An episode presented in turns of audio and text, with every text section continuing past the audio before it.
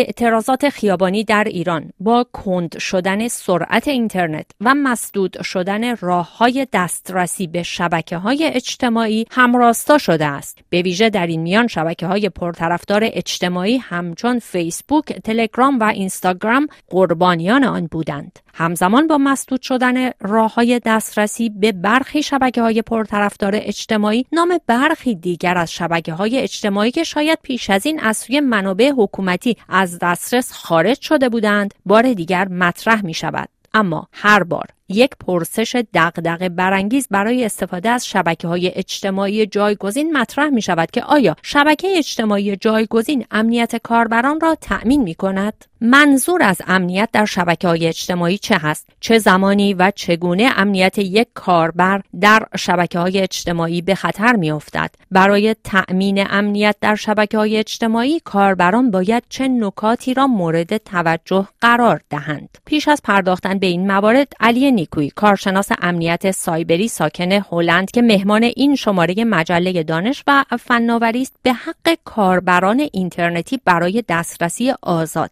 به اینترنت اشاره می کند که در ایران این موضوع نادیده گرفته می شود. علی نیکوی کارشناس امنیت سایبری ساکن هلند در این شماره در ابتدا درباره موضوع راهبری اینترنت یا همان حق آزاده دسترسی کاربران به اینترنت توضیح می دهد. بحث کلی ما داریم به اسم Internet Governance یا راهبری اینترنت توی این بحث راهبری اینترنت ما یه اصل خیلی خیلی اساسی داریم من می‌دونم یه سری فعالا هستن که دارن روی این کار می‌کنن که دسترسی آزاد به اینترنت به عنوان یه حق اساسی وارد اعلامیه جهانی حقوق بشر بکنیم یه نکته اساسی الان خیلی دارن روش کار می‌کنن و توی ایران خیلی خیلی نادیده گرفته میشه. یعنی مثلا ما نمی‌تونیم بگیم که کاربر حق داره به این سایت دسترسی داشته باشه یا حق داره به این سایت دسترسی نداشته باشه. هرچند که یه سری محدودیت ها میشه گذاشت. ولی اینکه مثلا از فلان شبکه اجتماعی استفاده نکنن به خاطر اینکه ما دوست نداریم. یه مسئله جداییه که وقتی توی اعتراضا می‌رسیم مثلا میگم فیسبوک رو قطع می‌کنن توییتر رو قطع می‌کنن و شبکه اجتماعی دیگر رو قطع می‌کنن و این خیلی ناقض اون حقوقیه که یه کاربر می‌تونه داشته باشه. جدیدا اتفاق دیگه ای داره میفته که این طرح جدیدی هم که گذاشتن و وزیر ارتباطات هم مفصل توضیحش داد بیطرفی اینترنت رو ما داریم نقض می‌کنیم. هرچند که ایران تنها کشوری نیست که داره بیطرفی اینترنت رو نقض می‌کنه آمریکا یکی از بزرگترین کشورهایی که این کار رو داره می‌کنه ولی به این شکل نیست. یعنی که مثلا ایران میگه که پهنای باند بیشتری میدیم به شرکت داخلی و یه سری شرکت های داخلی خاص و بعد بقیه نمیدیم. یا هر ما خواستیم مثلا تلگرام رو قطع می‌کنیم فیسبوک رو قطع می‌کنیم. مسئله اخیرم همین جوری هست که وزیر ارتباطات یه توییت می‌زنه به مدیر تلگرام و بهش میگه که فلان شبکه رو قطع کنید به خاطر اینکه دارن ترویج خشونت می‌کنن. مدیر تلگرام میگه باشه بررسی می‌کنن و قطع می‌کنن و بعد درخواست بیشتر میشه و مدیر تلگرام یه توییت می‌زنه بر اساس شواهد. من دارم میگم اعلام می‌کنه و توی کانال خودش توی تلگرام هم میگه که درخواست مازاد بر اونو داشتن و ما بررسی کردیم اینجوری نبوده و اونا هم به ما تعهد دادن که مدیر خاطی اخراج شده و شبکه بعدی رو که راه انداختن ما دیگه نمیبندیم. این مدلی هست که دولت ایران داره پیش می‌گیره و به نظر من روش روش غلطیه و نمیشه کانال دهی کرد گفت که این مدل رفتارا رو ما باید داشته باشیم تو اینترنت این مدل رفتارا رو نداشته باشیم. گوناگونی یا پولارالیسم روی فضای اینترنت دایورسیتی رو اصلا نمی‌خوان قبول بکنه. فقط می‌خوان بگن که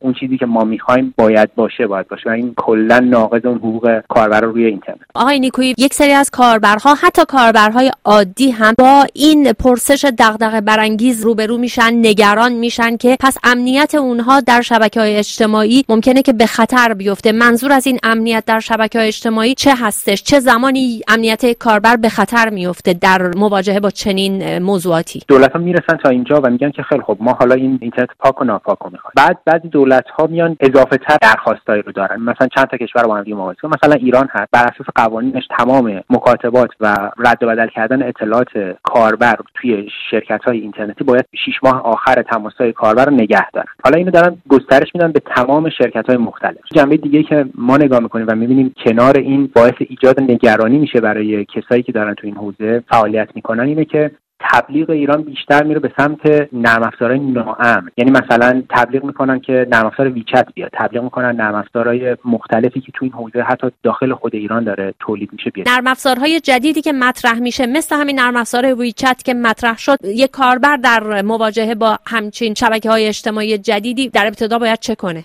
سوالی که همیشه به نظر من هر کاربری باید از خودش بپرسه. یک بار بیاد برای خودش تعریف کنه امنیت برای من یعنی چی؟ این اینجوری نیست که این نسخه واحدی باشه بگیم که همه آدما باید از این استفاده بکنن. هر کاربری به نظر من باید اول از هر چیزی برای خودش تعریف کنه بگه که من مثلا می‌خوام از نرم افزار پیام رسان مثل مثلا تلگرام ویچت یا هر چیز دیگه استفاده کنم. برای من تو این چی مهمه؟ من با کیا در ارتباطم؟ من به عنوان یه اکتیویست می‌خوام یه اطلاعات مهم بفرستم که می‌خوام گروه های دیگه هکرها یا دولت ها از این مطلع نشن. اینا مدل مختلفی که یه کاربر می‌تونه به نرم افزار نگاه کنه. بعد ببینه که این نرم افزار مناسبش هست. یکی از بهترین کارهایی که می‌تونن بکنن که هم روی گوشی های اندرویدی قابل انجام هم روی گوشی های محصول های اپل که دسترسی هایی که این نرم افزارا دارن رو نگاه کنن. مثلا بیا نگاه کنن ببینن هر نرم افزار دیگه که می‌خوان استفاده کنن چه دسترسی داره. و بعد اینا رو مقایسه کنن و ببینن که ما این دسترسی ها رو می‌خوایم یا نمی‌خوایم. مثلا من اجازه نمیدم به این نرم افزاری که به لیست تماس های من یا هر چیز دیگه دسترسی داشته باشه و بعد یه نکته دیگه که هست اینه که نگاه کنیم به سابقه این نرم افزار مثلا می‌خوایم نرم افزار مسنجر فیسبوک رو نصب کنیم. نگاه کنیم سابقه نرم افزار مسنجر فیسبوک چه شکلیه. ضعف‌های امنیتی که داشته توافقایی که با دولت ها داشته اطلاعاتی که به دولت به نهاد اطلاعاتی داده چه شکلی بوده؟ حالا این توی بخش ممکنه کاربر عادی این تیکه‌ش خیلی به دردش نخوره ولی فعال سیاسی و فعال مدنی باید اینا رو نگاه کنه. مثلا اگر توییتر رو می‌ذارن باید ببینن که سال 2014 وقتی توییتر اطلاعات 50 هزار کاربر رو داد به دولت ترکیه این اتفاق اتفاق خوبی بود بدی بود. اصلا ممکنه توییتر دوباره از این کارا بکنه یا نه؟ ممکنه مثلا با یه دولت دیگه این کارا رو انجام بده یا نه؟ یه کمی بیام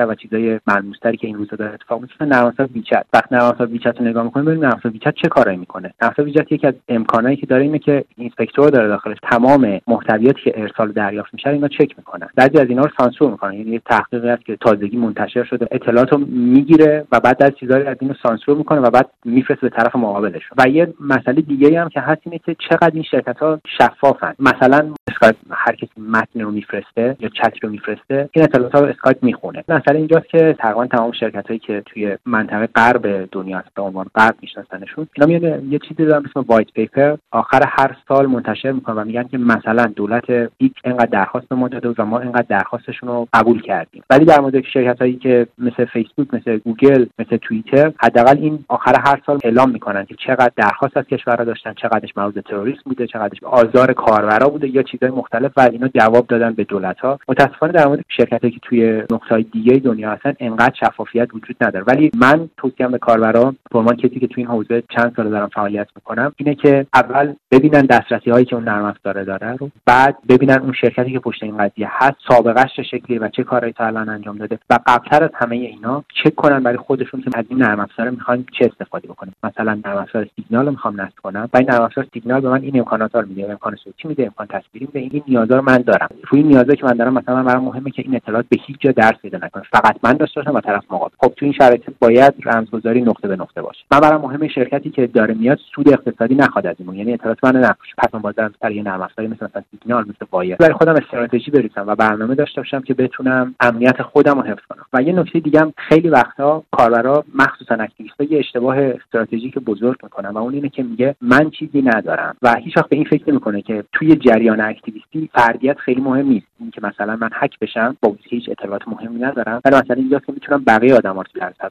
اینو ما چند وقت گذشته خیلی دیدیم و حتما همه اکتیویستا درگیرش بودن. اینه که مثلا اکانت تلگرام من هک شده و طریق اون اکانت تلگرام یا فیسبوک من به بقیه پیغام دادن. و گفتن این نرم افزار نصب من فکر کردم که OK مثلا دوستمه. دوست من فکر کرده که من هستم. نصب کرده اون و خودش هم هک شده. ولی از دستگاه من سوء استفاده شده و یه نفر دیگر رو قربانی کردن اینا اتفاقایی که مخصوصا اکتیویست‌ها باید نسبت بهش خیلی حساس باشن و با حساسیت بیشتری بیان. مثلا تو این چند وقت گذشته من خیلی درخواست دیدم از اینی که مثلا برای ما فکر شکن فرستادن. کی فرستاده؟ مثلا سایت فلان فرستاده سایت رو می‌شناسید نه نمی‌شناسم فقط فرستادم ما استفاده کرد و تو این مدت خیلی خیلی سوء استفاده این شکلی حداقل هکرها داشتن می‌کردن از این قضیه. شاید هم بعضیشون نیتشون خیر بوده. من می‌خواستم این کارو ولی امکان اینی که وقتی من یه نرم افزار رو برای یه نفر میفرستم که از جای معتبری نیست اینه که کنارش اصطلاحا بهش میگن بیند کنن. یه نرم افزار هک کنارش بیند کنن و همزمان اون نرم افزار کار خودش که می‌کنه یه نرم افزار هم کنارش هست که یه کار جاسوسی رو انجام میده. هرچند توصیه برای اتخاذ تدابیر واحد به منظور حفظ امنیت تمامی کاربران امکان پذیر نیست اما شما به عنوان یک کاربر شبکه های مختلف اجتماعی باید در ابتدا نیازهای خود را شناسایی و سپس در جهت انتخاب شبکه اجتماعی امن تصمیم گیری نمایید.